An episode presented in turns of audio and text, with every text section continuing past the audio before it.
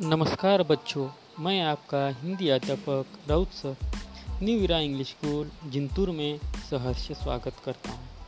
मेरे प्यारे बच्चों, आज हम हिंदी व्याकरण में संज्ञा के बारे में जानकारी लेंगे। तो सबसे पहले हम संज्ञा की परिभाषा देखेंगे।